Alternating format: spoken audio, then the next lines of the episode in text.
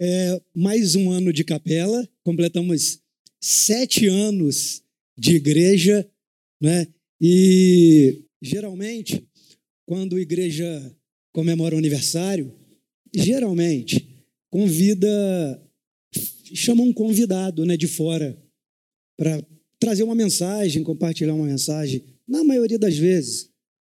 E a gente até esperava, eu até espero, fiquei pensando pouco tempo antes do, da data, falou, quem será que o Washington vai convidar e tal?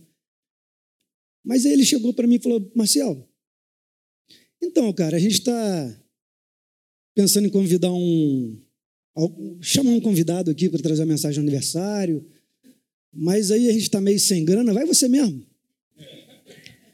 Claro que não, né, gente? claro que não foi assim, né? Claro que não foi. Eu, eu me senti honrado de verdade de, de poder contribuir aqui com uma mensagem, é, especialmente nesse dia. Eu não sou uma pessoa muito de datas. Sabe? Eu não sou um cara de datas. Eu não me apego muito a essas coisas de datas de aniversário. Eu tenho a minha data de aniversário, mas eu vejo que é, isso é pessoal, né? Tem, tem muita gente que, que gosta muito do dia do aniversário, que faz questão de, de fazer uma festa, de comemorar, de chamar pessoas e tal. Eu acho que isso tudo é importante, isso tudo é, é legal. Eu que sou um pouco desapegado disso mesmo. Né? Mas com relação a, a, a aniversário de igreja, né, eu pensei em falar sobre aniversário. Vamos falar sobre aniversário, mas como assim aniversário ser tema de pregação? Não necessariamente aniversário, mas sempre que a gente faz aniversário e alguém nos parabeniza, nós em seguida agradecemos. Não é? é automático, não é? Quando alguém nos parabeniza, nós agradecemos. Então o tema não é necessariamente aniversário, mas gratidão. E eu senti no meu coração, ou Deus falou comigo, você pode usar a frase que quiser, de trazer esse tema para a gente conversar um pouquinho, mas antes, eu gostaria de orar mais uma vez. E se você quiser continuar sentado, tanto faz, é porque a reverência, eu acho que ela é mais interna do que externa, né? A gente reverencia Deus é sentado, deitado, em pé, né? a gente reverencia Deus com o coração. Né? Então, quero orar para a gente iniciar a nossa conversa. Senhor Deus e Pai, te agradeço e te agradecemos, bendizemos o teu nome, porque o Senhor é o Deus que nos separou, é o Deus que nos resgatou da morte para a vida. E estamos completando mais um ano de vida, como igreja, como família, e por todos esses caminhos que nós passamos, eu sei que o Senhor esteve conosco até aqui. E diante disso, que o Senhor possa nos abençoar na continuidade dessa caminhada porque existem muitas outras pessoas ainda para serem alcançadas. Nós sabemos que nós podemos ser ferramenta em tuas mãos para que essas pessoas sejam alcançadas. Então, que o teu Espírito Santo, Pai, se faça presente em nossa vida, não só nesse ambiente que nós chamamos igreja, lugar, mas é, no nosso viver como cristãos. Muito obrigado, Senhor. Eu preparei a mensagem, mas que o teu Espírito Santo possa me ajudar nessa hora porque é a palavra que produz vida é a palavra que é mediada pelo teu Espírito, Pai. Muito obrigado em nome de Jesus. Amém. E aí eu queria perguntar para vocês por que, que nós comemoramos aniversário? Por que, que a gente comemora aniversário? Individualmente, seja individualmente, seja como família, comunidade, igreja.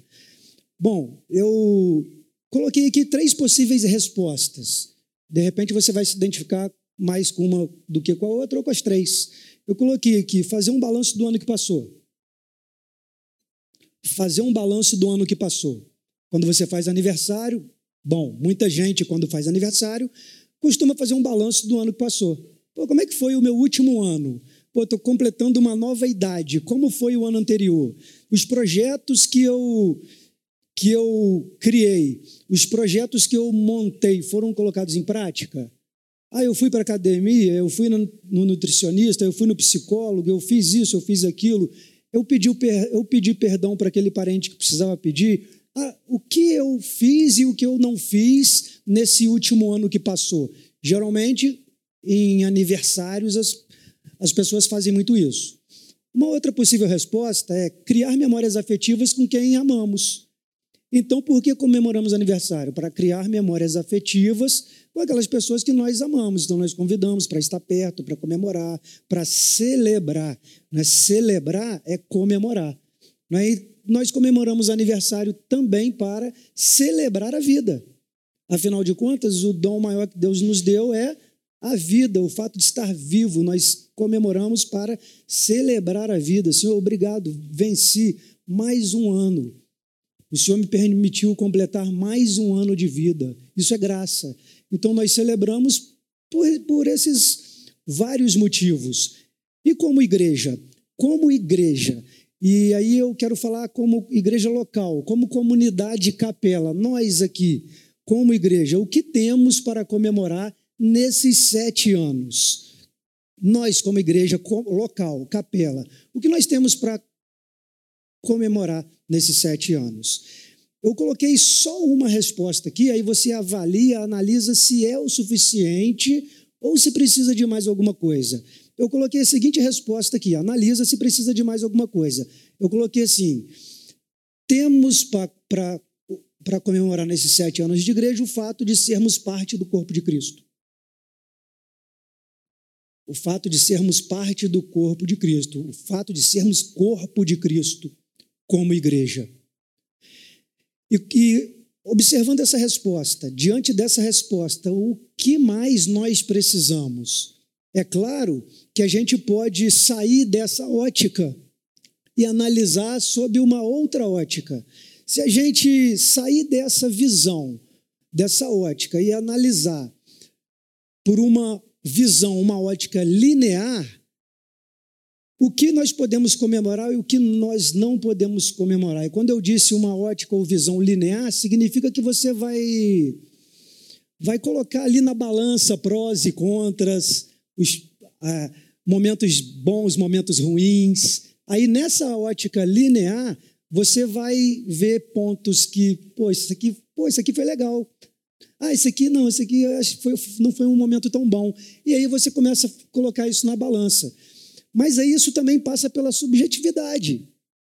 Passa pela subjetividade. Por quê? Porque de repente o que não foi bom para mim no ano que passou, como igreja, local, capela, pode ser que para o outro tenha sido bom. Entende que fica relativo? Então, de repente, o que o Adriano achou bacana no ano que passou, de repente, o Gabriel não achou e por aí vai. Então, aí fica mais subjetivo, mas quando a gente volta para o outro olhar, poxa, o fato de sermos corpo, corpo de Cristo, né? é, é povo separado, eu acho que já é motivo da gente agradecer. Porque aí independe das circunstâncias que nós estamos passando. Né? Os nossos aniversários da vida, né? e por falar em aniversário, eu, eu, o Serginho no começo falou aqui que, além do aniversário da capela, é do Gabriel também, né? É, é, foi, é sério? Ah, você estava zoando ele? Ah, pô, já ia chamar aqui para orar aqui na frente. Né? Mas por falar nisso, se tem alguém comemorando também aniversário, a gente não perdeu esse costume, né, de falar aqui na frente, né? Tem muito tempo que a gente não fala, não ora, não agradece pela vida dos aniversariantes, né? Então, se, se você fez aniversário ou vai fazer essa semana, que Deus abençoe sua vida. Que Deus te abençoe e te guarde. Amém? Os nossos aniversários da vida, eles podem ser divididos em duas fases. Duas fases pedir e agradecer. Repara, todos os nossos aniversários durante a vida são divididos nessas duas fases, o pedir e o agradecer. Então imagine agora nós montando, a gente montando duas colunas, a coluna do pedir e a coluna do agradecer. Na coluna do pedir, nós vamos colocar ali a palavra Os primeiros, é, infância, os primeiros anos da vida, na coluna do pedir. E na coluna do agradecer, a gente vai colocar maturidade. E repara se não é assim que funciona. Quando nós somos crianças, quando chega o aniversário, o que, que a gente faz? Pede.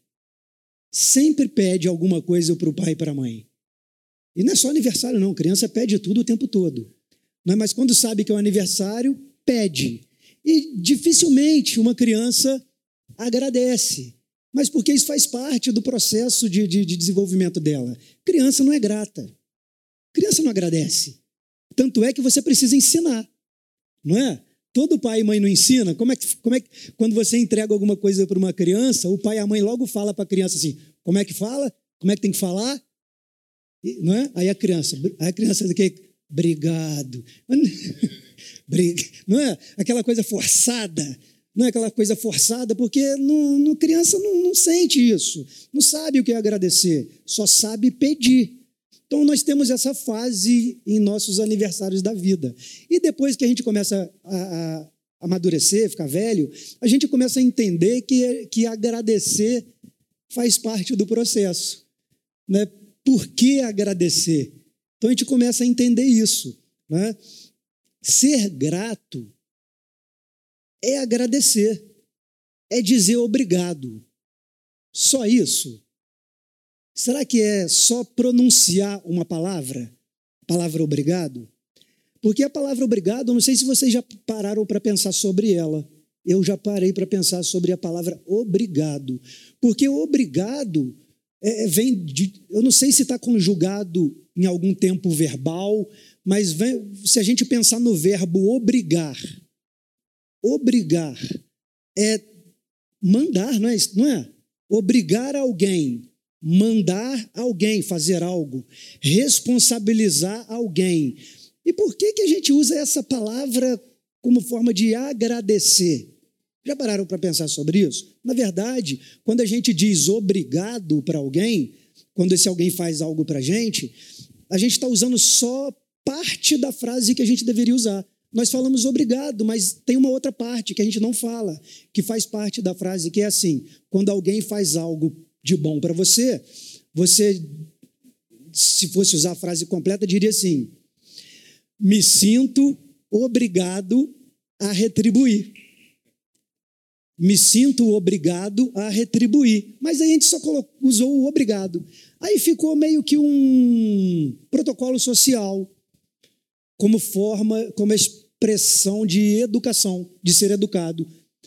E interessante que eu estava lendo sobre isso e vi, eu não conheço regras de etiqueta não, tá? De nenhum tipo.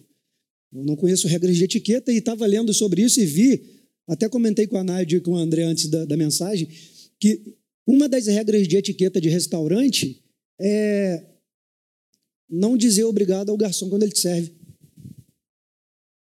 É estranho, não é? Quando o garçom chega para te servir, arruma tua mesa, põe a mesa, segundo a uma determinada regra de etiqueta, é falta de educação dizer obrigado para o garçom. Bom, é estranho, né? Mas como eu não entendo nada de regra de etiqueta, resolvi deixar isso para lá. Né? Então, quando a gente diz obrigado, é porque hoje em dia a gente diz como protocolo social, na maioria das vezes. Não é? O ser grato é um pouco diferente. O ser grato, ele, ele inclui memória. Ele fixa algo em tua memória. O ser grato faz com que a tua memória guarde aquilo que alguém fez para você de bom. O ser grato não deixa você cair no esquecimento. Tanto é que eu anotei uma frase de um filósofo conhecido brasileiro, que eu achei interessante a frase dele, porque conseguiu trazer uma sutil diferença entre ser grato e agradecer. Ele disse assim: Eu agradeço. Se não sou grato, esqueço. Fato, não é? Então a gente acaba esquecendo se a gente não traz isso para o sentimento de gratidão. Qual o senso de gratidão que nós temos? Nós. Como seres humanos. O, o senso de gratidão que nós temos demanda o quê? Demanda um sujeito e uma ação. Para a gente perceber o senso de gratidão, para a gente expressar o senso de gratidão, nós, nós precisamos de um sujeito de uma ação. Ou seja, precisa, de, precisa que alguém, sujeito, faça algo, é, principalmente de bom, para que possamos expressar a gratidão. Né? Outra ideia de gratidão é, ocorreu há um tempo atrás no Brasil um atleta olímpico que se acidentou, não me lembro se foi jet ski ou lancha, um, alguma coisa no mar. Um atleta bem conhecido e perdeu uma perna. Atleta olímpico que inclusive foi medalhista. Se não me falha a memória, ganhou medalha de ouro para o Brasil em algumas Olimpíadas. E ele perdeu a perna. E quando eu fiquei sabendo da notícia desse acidente, eu, porque eu, eu gosto demais de Olimpíada. Eu gosto mais de Olimpíada do, do, que de Copa do Mundo. Copa do Mundo eu não ligo muito, mas Olimpíada eu, eu adoro Olimpíada. Gosto muito mesmo. E quando eu fiquei sabendo da notícia desse atleta, cara, foi um, um baque, um choque. E depois ele sumiu da mídia, porque parou de competir e tal. E a primeira entrevista que eu vi, que eu assisti, a primeira entrevista que eu assisti desse atleta, ele não deixou de ser atleta. A primeira entrevista que eu vi depois que ele perdeu a perna foi uma entrevista onde ele expressava sentimento de gratidão pelo fato. Como assim, gente? Ele, na verdade, ele conseguiu enxergar o ser grato sob uma outra ótica. Ele disse que quando ele saiu do logo após o acidente, ele enxergou uma nova oportunidade de vida, uma nova chance, porque ele poderia ter perdido a vida. Ele saiu sem uma perna. E ali ele enxergou uma nova chance, uma nova oportunidade, e a partir dali ele viveu em estado de passou a viver em estado de gratidão. Olha que interessante. Porque numa primeira análise, a gente vê o que ali? Perda. Numa primeira análise é perda. E quando é que nós somos gratos quando perdemos algo ou alguém? Muito difícil. Mas numa segunda análise, numa segunda ótica, é ganho. Porque ele ganhou a vida que ele poderia ter perdido naquele acidente. Consegue perceber? É, eu fiquei sabendo de uma história também de quando eu participei de um grupo de conexão. Na verdade, não era grupo de conexão que se chamava antes. O grupo que eu me reunia em outra igreja, as pessoas chamavam de célula, todo mundo já ouviu esse termo e sabe que, no fundo, no fundo, é a mesma coisa. Grupo de conexão, célula, grupo familiar. E eu ouvi uma história que eu nunca mais esqueci nesse, nessa célula, ou grupo de conexão, que um participante ele teve um familiar com esclerose múltipla. Já ouviu falar dessa doença? Esclerose múltipla. É interessante como o organismo da gente funciona, porque a esclerose múltipla é, é uma doença autoimune. Né? A membrana que envolve o neurônio é destruída pelo próprio corpo. O próprio corpo, o sistema de defesa do corpo, destrói a membrana que envolve os neurônios e, com isso, passa a descoordenar todo o sistema nervoso central. Aí vai prejudicando tudo, né? Fala, movimento, tudo, tudo. É, eu já tive um familiar com esclerose múltipla que ficava, parecia que a pessoa estava embalsamada, cara é, é, assim, os braços e pernas bem rígidas, não mexia um dedo, nada, nem pescoço, nada, só piscava o olho, respirava e doía tudo o tempo todo. 24 horas doendo. É dor 24 horas. Né, a, a, quem é acometido de esclerose múltipla. E essa pessoa que estava nessa condição conheceu Jesus ali, naquela condição. E quando ele conheceu Jesus ali naquela condição, portas se abriram para ele pregar o evangelho. Teve até um pré-culto, não, não lembro agora se foi um pré-culto ou, ou uma mensagem que eu trouxe numa pregação, que eu falei sobre orar para Deus abrir portas para a gente entrar, pregar o evangelho. A, a doença proporcionou isso a ele. E essa pessoa que participava do Conexão, que era o parente dele, falou, falou, falou para a gente que ele era até estranho. A pessoa falava que era estranho quando ele falava isso. Ele pedia para Deus, olha só, gente, que, que, que ideia. Ele pedia para Deus o manter naquela condição enquanto vivo ali. É estranho, não é? Porque normalmente nós oraríamos para Deus nos curar. Normalmente nós oraríamos para sair daquela condição de dor 24 horas. E a pessoa fala, falou que ele pedia para Jesus, para Deus o conservar ali, porque enquanto ele estava ali, as portas para ele levar a mensagem, para ele pregar o evangelho, estavam abertas e ele testemunhava o, o, a quantidade de vidas que eram convertidas através da pregação dele. Então ele estava em um estado de gratidão. Ele, ele estava vivendo num estado de gratidão. Uma outra perspectiva da, do tema gratidão, que a gente pode conversar aqui, é sobre, sobre a perspectiva cristã. A perspectiva cristã da palavra gratidão, infelizmente, durante muito tempo, foi se perdendo. Foi se perdendo, porque nós nos acostumamos com a ideia de um Deus servo, um Deus que está à nossa disposição e ao nosso serviço, mas para realizar as nossas vontades. E nós nos acostumamos a expressar esse tipo de gratidão nos momentos que Deus acabava realizando ou satisfazendo algo que coincidia com a nossa vontade.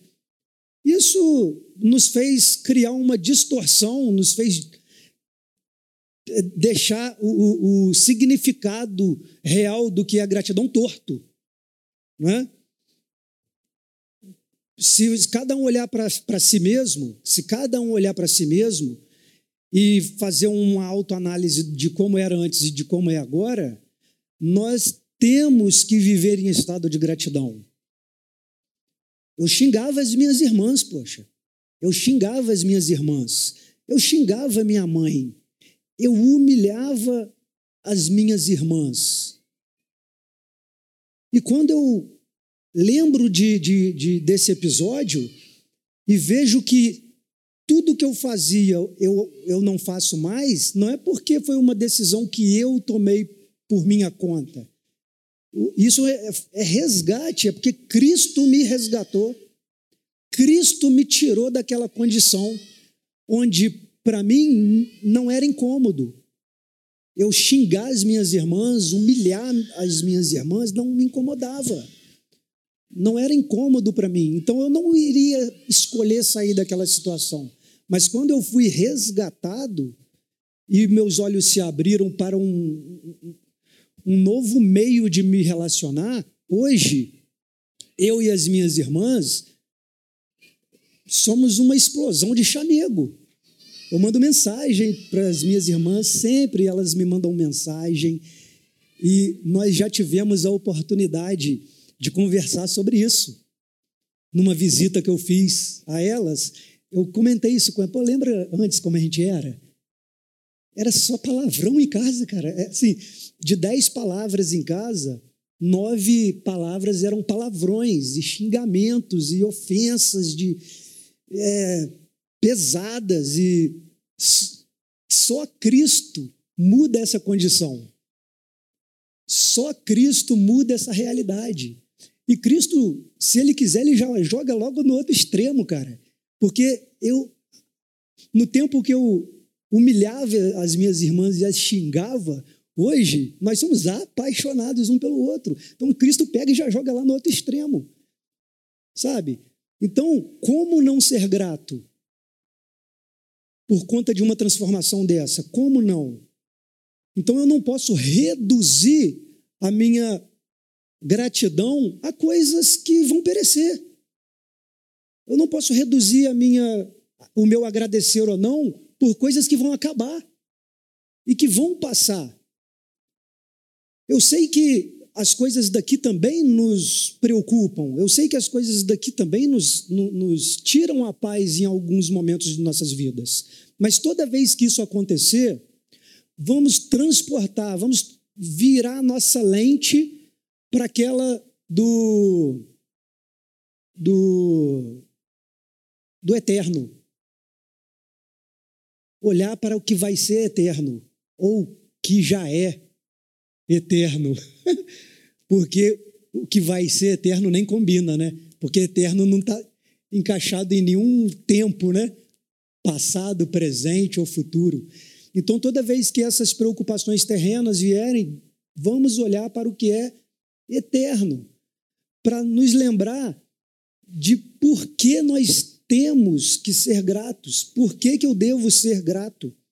É, inclusive, Paulo diz, não lembro qual a referência, que ele nos, ele, ele nos considera como igreja resgatada eternos devedores. Nós somos eternos devedores diante de Cristo. E se a gente se lembrar disso, eu acho que fica muito mais fácil da gente expressar nossa genuína gratidão. Né? A religião inverteu, a religião entortou, distorceu um pouco esse conceito, porque acaba olhando muito para o aqui e não para o todo. Então a gente acaba reduzindo muito sobre o que a gente pensa sobre isso. E se a gente pensar em Jesus? Jesus era grato ao Pai? Jesus, enquanto homem aqui, Jesus era grato ao Pai, porque se a gente analisar as circunstâncias, imagina comigo, nasceu e foi colocado de imediato numa manjedoura, que é uma caixinha de madeira onde o gado come a ração dele. Imagina. Nasceu, foi colocado numa manjedoura, não tinha nenhum lugar para ele nascer. Teve que fugir para o Egito para Herodes não pegar, com o pai e com a mãe. Quando volta, se une a uma galera onde um o traiu, um negou, e o restante que sobrou, a maioria não cria. Imagina, se a gente for analisar todas essas condições, pô, como é que, como é que faz para ser grato? Sob a perspectiva evangélica coach prosperacional, sob essa perspectiva, a vida de Jesus, fracasso. Fracasso. Porque não existe uma ideia. Se está tudo indo errado, está em pecado. Se está tudo indo errado, está afastado de Deus. Então Jesus estava afastado de Deus. Sob essa ótica. Estava tudo dando errado. Né? É, o apóstolo Paulo, o apóstolo Paulo, em um momento que ele estava numa cidade chamada Filipos, teve um momento que ele andando, ele se encontrou com, com uma mulher que fazia adivinhações. Gostava de falar do futuro, das coisas que iam acontecer. E teve um determinado momento que Paulo orou para que ela fosse liberta daquele espírito de adivinhação. Só que aquilo causou um problema, porque a, aquela mulher que fazia as adivinhações, ela não fazia por conta própria, ela era escrava. Ela era escrava, então o dinheiro que ela conseguia fazendo as adivinhações, ela levava para o chefe dela. Então, quando Paulo orou para que ela fosse liberta, certamente isso causou um rebuliço. Mas com certeza, eu ia até pedir o. o coloca lá, Sérgio, o texto está em Atos, capítulo 16. Eu, eu fiz ali de modo que a gente pudesse acompanhar juntos, porque cada Bíblia tem uma versão, né? E quando a gente começa a ler em versões diferentes, acaba se perdendo um pouco. Então, olha só o que diz ali em Atos, capítulo 16, a partir do 19. Quando os donos da jovem, os donos da jovem que fazia as previsões, né, as adivinhações. Quando os donos da jovem viram que se havia desfeito a esperança do lucro, agarraram Paulo e Silas e os arrastaram para a praça, à presença das autoridades. e levando-os aos magistrados, disseram: Estes homens, sendo judeus, perturbam a nossa cidade, propagando costumes que não podemos aceitar nem praticar, porque somos romanos. Então a multidão se levantou unida contra eles, e os magistrados, rasgando-lhes as roupas, mandaram açoitá-los com varas. E depois de lhes darem muitos açoites, os lançaram na prisão. É, fizeram isso com Paulo porque ele orou e a jovem foi liberta. Ela foi liberta daquele espírito de adivinhação. Por isso eles foram arrastados. É que a gente acaba lendo assim no automático e acaba não parando às vezes e nos transportando para a cena, sabe? Ser arrastado. Eles foram arrastados pela praça, pelas ruas, e foram açoitados. Eles, eh, tiraram a, as roupas deles e bateram muito neles antes de prender. E os lançaram na prisão, ordenando ao carcereiro que os guardasse com toda a segurança. Este, o carcereiro no caso, recebendo tal ordem, levou-os para o cárcere interior. E se a palavra interior foi colocada ali, eu acredito que provavelmente fosse um cárcere diferente. Não ficaria ali, levou para o cárcere. Um cárcere interior, provavelmente algo tipo uma solitária, vamos dizer assim, né? algo mais penoso.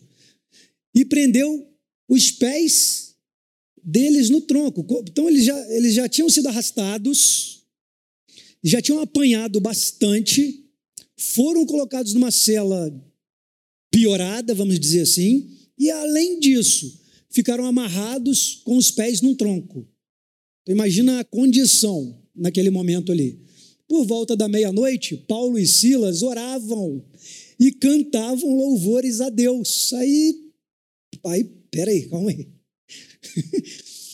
De, e, diante disso, eles cantavam, né, eles oravam e cantavam louvores a Deus, naquela condição.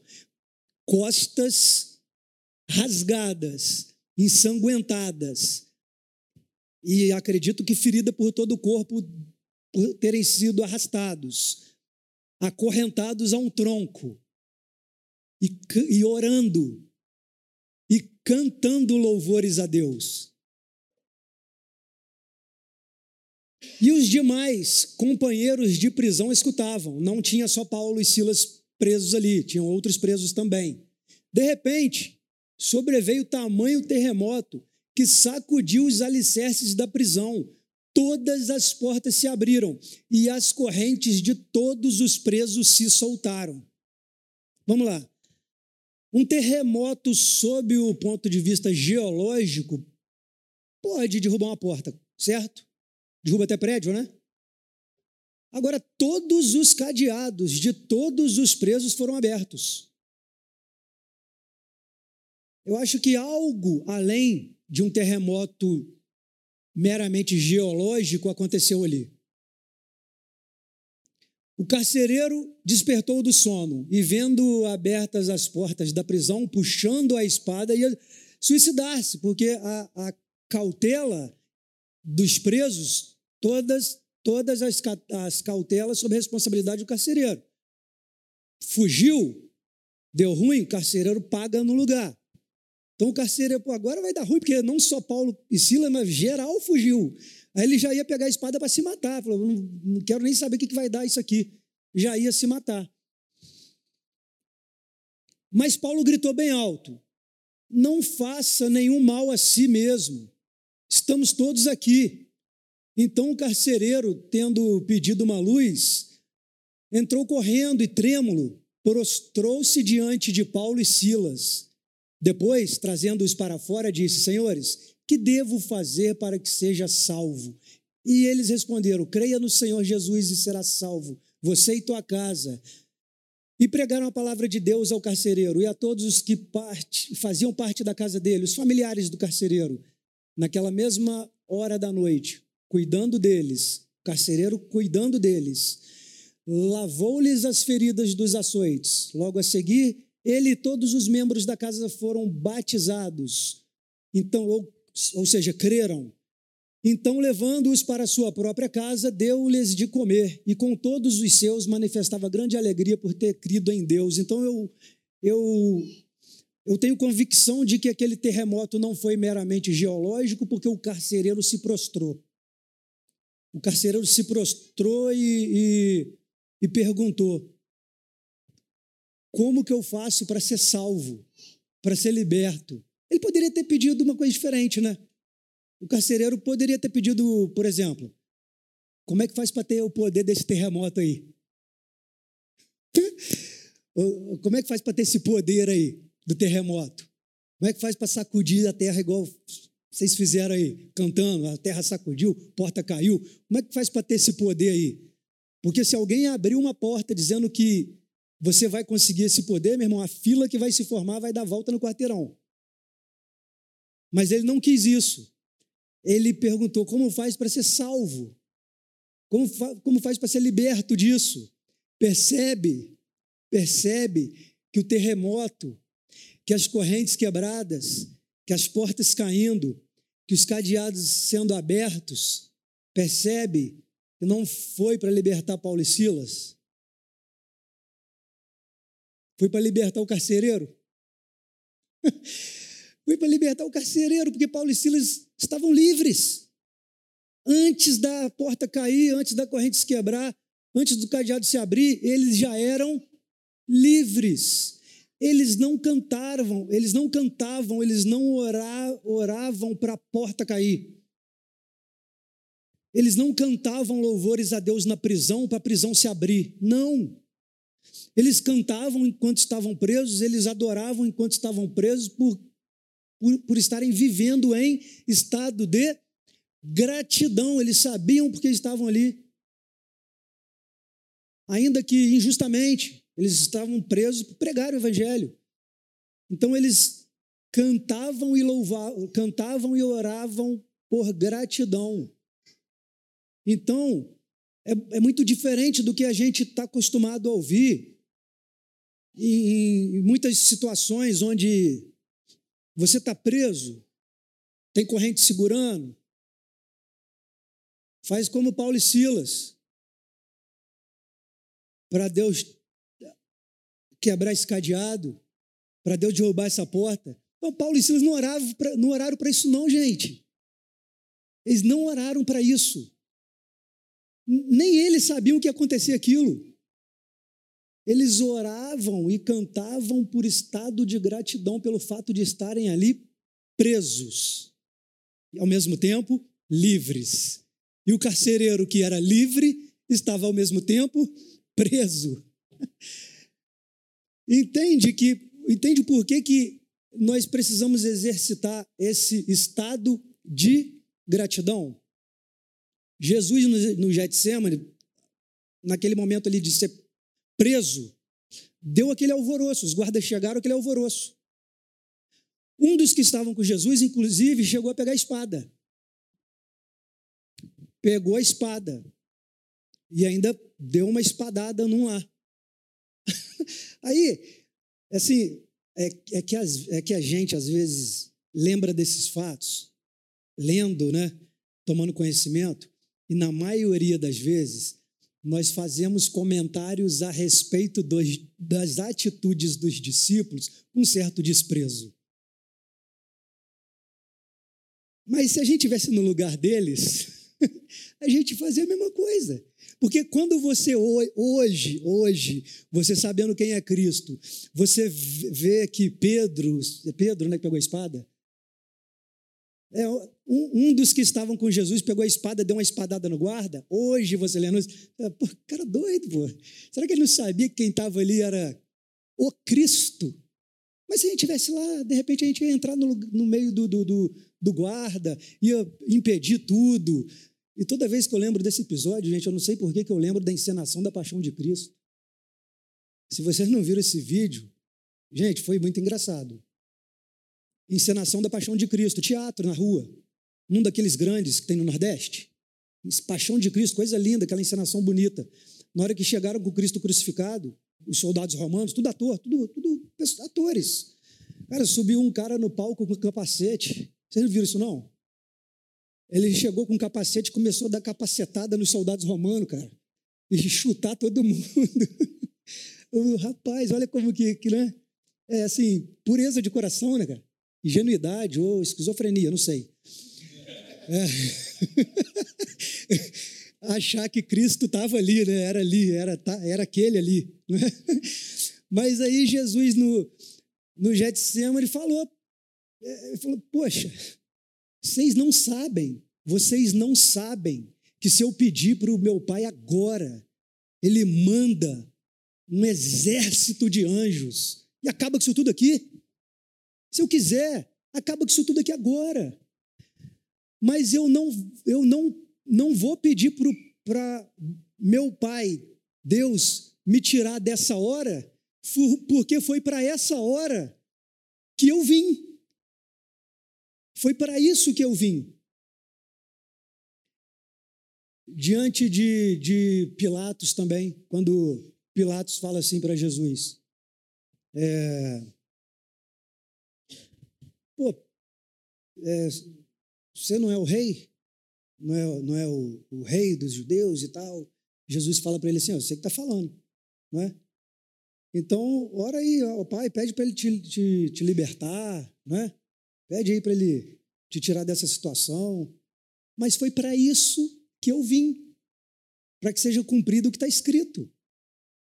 Então, o, o, seguir o caminho, seguir o caminho, no caminho, é assinar um contrato para morrer. Quando você assume o compromisso de andar com Jesus, você não assina um contrato de casa própria e nem um contrato de, de, de, de, de financiamento de carro, ou seja lá qual for o bem, ou o, o ganho aqui. Quando você assume o compromisso de andar com Jesus, você assina um contrato para morrer. E aí, a gente precisa aprender como ser grato nisso. Né? Aí a gente vai ter que voltar naquele tempo onde você. Aí eu, é o que eu faço. Aí eu volto naquele tempo onde eu xingava as minhas irmãs, xingava minha mãe, humilhava as minhas irmãs e minha mãe. Aí eu volto naquele tempo para lembrar porque eu preciso ser grato. Né? Ele nos resgatou, ele, ele nos tirou da morte, da sepultura, para que possamos seguir na caminhada com Ele, mas o seguir, é, o continuar na caminhada, a gente vai escolher. E eu sei que é, não, não coloca calvinismo e arminianismo nisso, não, porque vai causar maior confusão. Né? Cristo te escolheu, Cristo te resgatou, e você não teve participação nenhuma nisso, porque você estava morto, morto não age, ele te, te ressuscitou, fato. Agora, o continuar na caminhada. Você precisa escolher andar com Cristo. Porque ninguém é obrigado a estar aqui. Você é obrigado a estar aqui? Não. Você não é obrigado a estar aqui. Porque se você vem aqui aos domingos com o seguinte sentimento: eu preciso ir para cumprir o cheque list da vida religiosa. Aí você tem lá a sua, a sua vida dividida em vários setores. Aí o setor religioso é domingo. Aí você vai ao culto, participa do pré-culto, oração e pá, pá, pá, vai embora, chega em casa. Tchim, checklist. Preenchi lá, vida religiosa, ok. Se for isso, isso vai te cansar. Isso vai te desanimar. Você tem que entender por que você está aqui. Você está aqui por gratidão à vida eterna. Porque Cristo te resgatou. Então você é grato, é gratidão. Você faz porque é grato. Acontecendo coisa boa ou ruim, acontecendo boa, coisa boa ou ruim, que sempre acontece, Nada é tão ruim, nada que possa acontecer no mundo é tão ruim que supere a alegria de ser salvo. Nada que venha acontecer é tão ruim que supere a alegria de ser salvo. Então, o que o que está te desanimando na caminhada? Perceba, não perguntei o que o que está te desanimando na vida como um todo mas na caminhada com Cristo. Porque na vida como um todo, tem vários especialistas que podem te ajudar, eu não sou.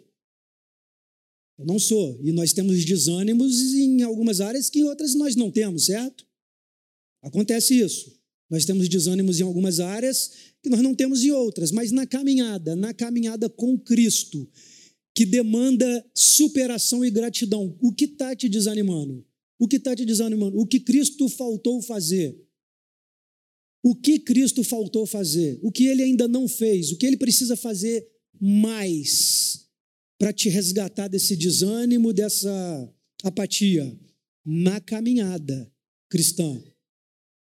Porque ele ressuscitou. E do mesmo modo que ele foi, ele vem. O fato é que hoje nós não estamos pensando nisso como um evento cósmico que vai abalar toda a estrutura do universo. Nós, nós eu acho, transportamos isso para cenas de filme de ficção científica.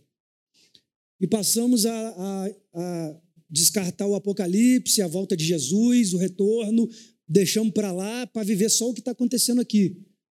Só que haverá um momento que ele virá. E ele, e ele mesmo disse que, do mesmo modo que nós, que os olhos né, é, físicos viram ele subir, do mesmo modo vai ver ele voltar. Percebe que isso é um evento que vai abalar a estrutura do universo? Percebe que isso vai causar? Então, diante disso, que que, como que eu posso ser grato? Diante disso, como que eu posso caminhar junto com vocês? O que está faltando? Está faltando um pegar na mão do outro, orar mais um com o outro. Está faltando a gente ser mais próximo, mais família. Nós somos uma igreja pequena.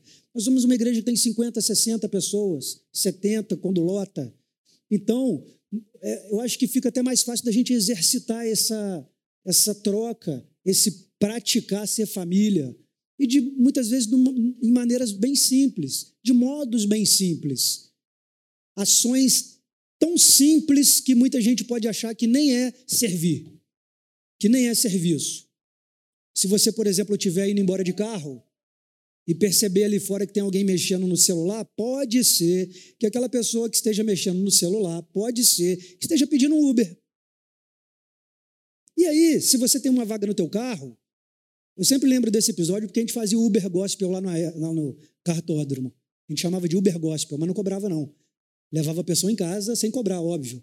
Né? A gente chamava de carona gospel, Uber Gospel. Então, você está servindo. E talvez isso não faça diferença nenhuma para você, mas para aquela pessoa que você ajudou, vai fazer uma baita, uma enorme diferença. Então são ações simples que nos aproximam. A, a Vecena de manhã aqui no pré-culto, orar um com o outro, porque a gente senta aqui no momento de pré-culto, fica um aqui, outro ali, outro ali, outro ali, cada um orando quietinho, separadamente, cada um pedindo para si mesmo. Eu acredito que também eh, esteja pedindo para os irmãos, mas de maneira assim isolada sabe, um simples gesto, uma simples ação que nós fizemos aqui no pré-culto, onde nós nos aproximamos disso.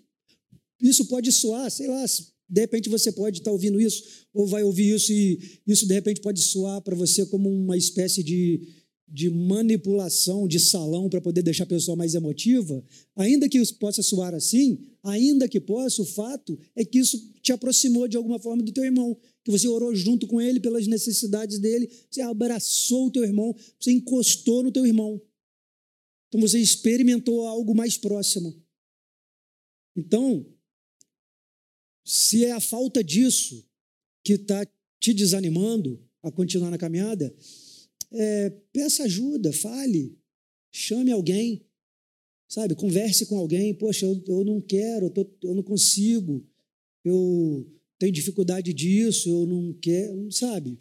Mas se a gente ficar guardando e não, não externar, vai ficar difícil de alguém nos ajudar. Né? Se a gente entender isso, a gente vai poder ler e entender de fato o que Paulo disse, para a gente terminar aqui agora, está lá em Filipenses 4. Filipenses, está tá aí no gatilho, Serginho, Filipenses 4?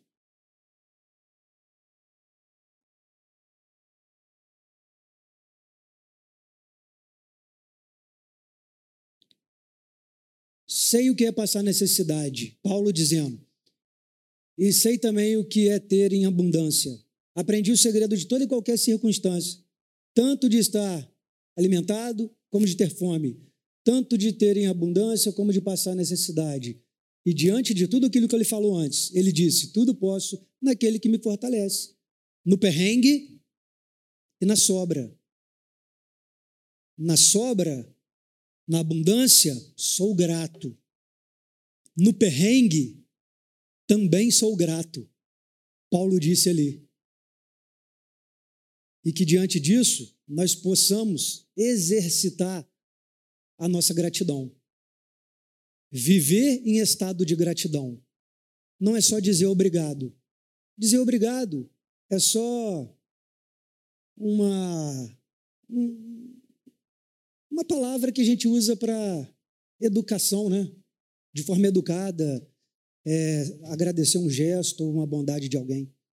Mas viver em estado de gratidão é diferente. É conseguir passar pelas dificuldades também. Amém? Possamos nos levantar para a gente orar e nos despedir.